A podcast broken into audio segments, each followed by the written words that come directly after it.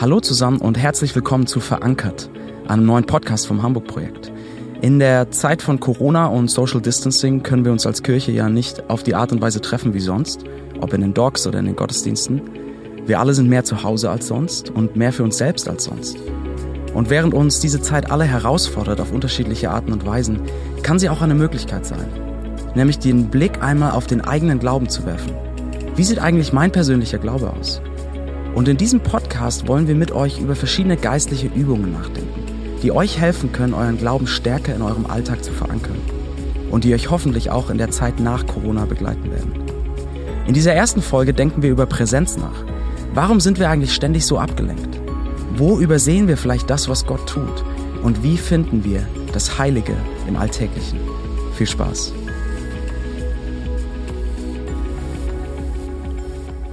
Am 14. März 2010 startete im Museum of Modern Art in New York City eine besondere Performance. Die Künstlerin Marina Abramovic begann dort ihre Performance The Artist is Present, also die Künstlerin ist präsent, ist da. Und die Performance sah so aus. Abramovic saß in einem großen Raum des Museums auf einem Stuhl vor einem Holztisch. Ihr gegenüber war ein zweiter Stuhl, der leer stand. Und jeder Besucher, der wollte, konnte sich dort hinsetzen, ihr gegenüber. Abramowitsch saß mit gesenktem Kopf und geschlossenen Augen, und sobald sie hörte, dass sich jemand gesetzt hatte, hob sie den Kopf, öffnete die Augen, und die beiden sahen sich einfach mehrere Minuten lang an. Bis die Besucher schließlich den Platz verließen und sich jemand Neues dorthin setzte. Und in diesen Momenten geschah absolut Erstaunliches. Manche Besucher, die sehr unsicher oder ängstlich wirkten und sich ganz zaghaft auf den Stuhl setzten, fingen langsam aber sicher vorsichtig an zu lächeln. Immer wieder flossen Tränen und manche der Besucher, die auf dem Stuhl saßen, sagten danach, dass sie dieser Moment irgendwie tief bewegt hatte, sie berührt hatte, etwas in ihnen angestoßen und verändert hatte. So was war hier geschehen? Sie hatten erlebt, dass jemand vollständig präsent war, dass jemand sie gesehen hatte, dass jemand sie mit ungeteilter Aufmerksamkeit wahrgenommen hatte, in all ihrer Menschlichkeit, in all ihrer Zerbrechlichkeit, mit all ihrer Unsicherheit. Sie waren gesehen worden, jemand war präsent und in einer schnellen Stadt wie New York keine Selbstverständlichkeit. Wir sehen darin einen kleinen Einblick in die Kraft, die Präsenz haben kann, wie wichtig und wertvoll es sein kann, wirklich präsent zu sein. Und ich denke, jeder von uns kennt das, wie komisch oder wie ungut es sich anfühlt, wenn Menschen, mit denen wir sprechen, nicht präsent sind. Ja, man führt ein Gespräch, aber der andere schaut nicht einmal auf, weil er in sein Smartphone blickt. Oder man versucht, sich jemand mitzuteilen und merkt, dass die, der andere aber in Gedanken ganz woanders ist. Ich war vor einiger Zeit mit einem Freund für ein paar Tage unterwegs und wir hatten eine gute Zeit, aber als ich nach Hause gefahren bin, war ich sehr nachdenklich, weil er eigentlich 75 Prozent unserer Zeit zusammen sein Handy in der Hand hatte und nicht wirklich präsent war. Und ich glaube, dass es in unserer Zeit gerade wenig gibt, was wertvoller oder kraftvoller sein kann als unsere Präsenz, dass wir anderen Menschen gegenüber und Gott gegenüber wirklich präsent sind. Und gleichzeitig ist das, das wisst ihr alle, ist das etwas, was uns heute unfassbar schwer fällt. Ja, wir leben in einer sehr schnellen Zeit. Und ich denke, dass wir das gerade jetzt, wenn während Corona vieles irgendwie etwas langsamer wird, dass wir da erstmal merken, wie schnell das Leben eigentlich ist in unserem Alltag hier in Hamburg. Unser Leben in der Großstadt ist oft sehr hektisch. Wir rennen von einem Termin zum anderen. Wir versuchen unseren Kalender maximal und so effektiv wie es geht auszureizen. Es wartet immer der nächste Termin oder das nächste Ziel, das wir erreichen wollen sodass man manchmal das Gefühl hat, als wäre man wie auf Autopilot geschaltet. Ja, man gleitet so mit, getrieben von den Zielen und Terminen, die gesetzt sind. Und man nimmt das, was im Moment ist, nur sehr wenig wahr. Weil es immer darum geht, was als nächstes kommen soll, was als nächstes kommen muss.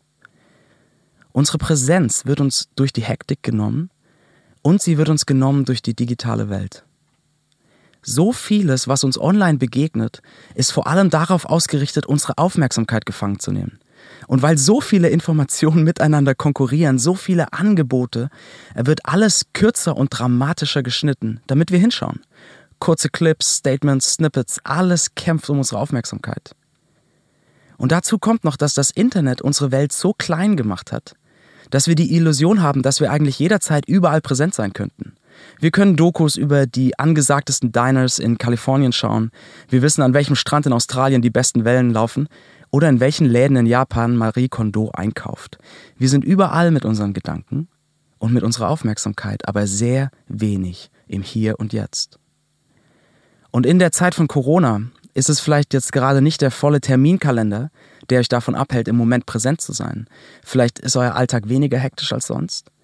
Aber die digitale Wirklichkeit befeuert uns doch ständig mit neuen Statistiken, Zahlen und News zu Corona.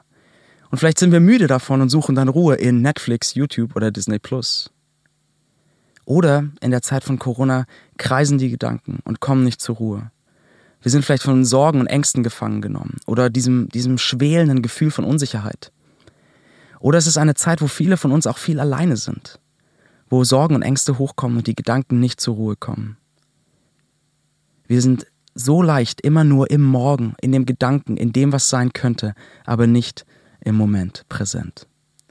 Der Blogger Andrew Sullivan hat vor ein paar Jahren einen Artikel im New York Magazine geschrieben. Und dieser Artikel hieß I used to be a human being. Also früher war ich mal ein Mensch. Und er schreibt in diesem Artikel von der Geschwindigkeit der digitalen Welt, die ihn irgendwann völlig übermannt hat.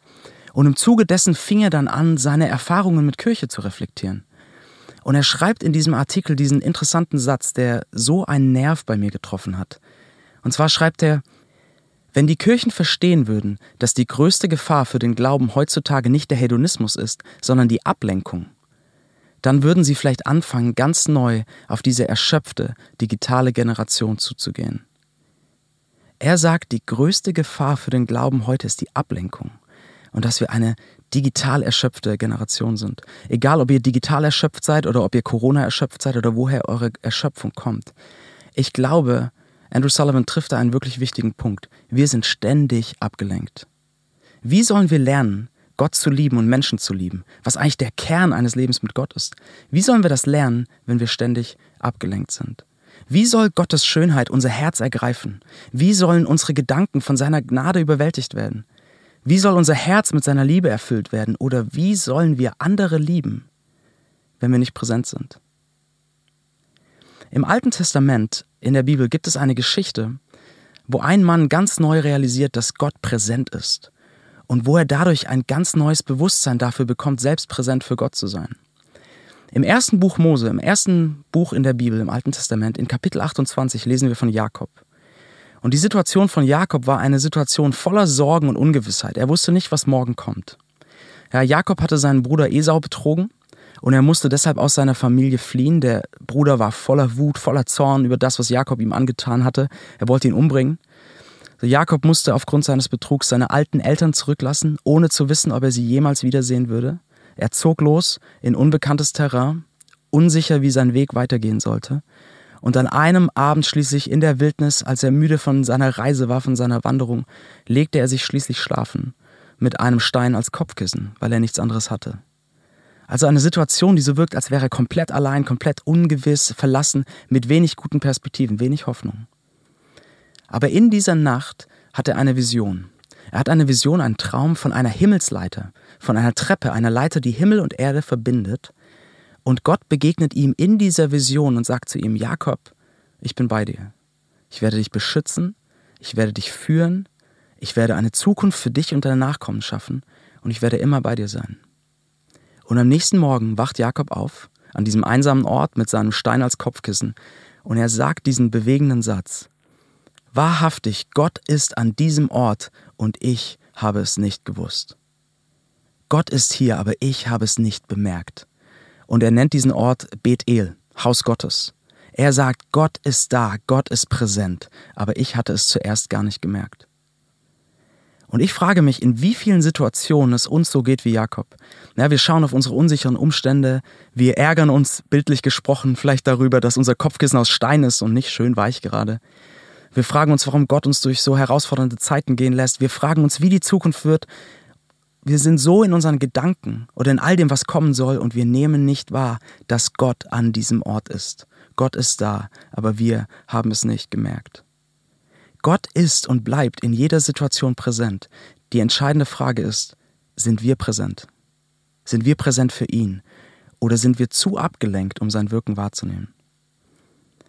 Ich glaube, dass Präsenz ein ganz wichtiger Aspekt einer lebendigen Spiritualität ist, eines lebendigen Glaubens, der im Alltag verankert ist, dass wir präsent sind für Gott und präsent sind für andere Menschen.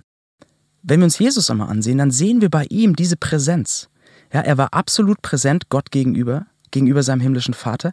Er sagt einmal in Johannes 5, dass er das tut, was sein Vater ihm zeigt, dass er das sagt, was er von seinem Vater hört. Er ist sich absolut bewusst darüber, wie sein Vater in jeder Situation wirken will. Er ist absolut präsent Gott gegenüber. Und er ist aber auch präsent Menschen gegenüber. Er sieht ihren Schmerz, er hört ihre Verzweiflung, er kennt ihre Ängste, er kennt ihre Sorgen und Hoffnungen und er begegnet ihnen. Er ist absolut präsent. So, wie könnte das für uns aussehen, diese, diese geistliche Übung Präsenz einzuüben? Wie können wir äh, gerade in dieser verrückten Zeit wie jetzt ähm, während Corona, wie können wir präsent werden? Und präsent zu sein beginnt damit, glaube ich, beginnt erstmal ganz einfach. Es beginnt damit, dass ich den aktuellen Moment bewusst wahrnehme. Egal ob alles gut läuft oder ob ich allein in der Wildnis mit dem Stein als Kopfkissen bin, dass ich den aktuellen Moment bewusst wahrnehme. Dass ich nicht immer fünf Sachen gleichzeitig mache oder bei allem, was ich tue, noch eine Serie im Hintergrund läuft, sondern dass ich bewusst wahrnehme, was passiert hier gerade? Was mache ich? Und dass man dann immer wieder den Blick hebt und, und sich fragt, wo ist Gott in all dem zu finden?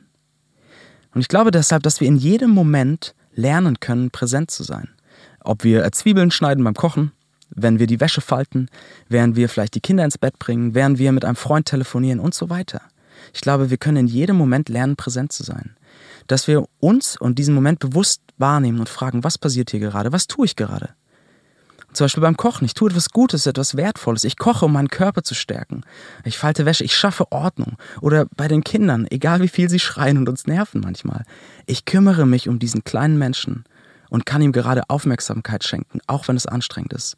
Ich tue etwas Wichtiges, etwas zutiefst Menschliches, etwas, was Wertvolles in Gottes Augen.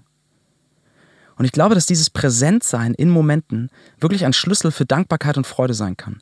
Wir leben so schnell mit so einem Mindset aus verpassten Möglichkeiten.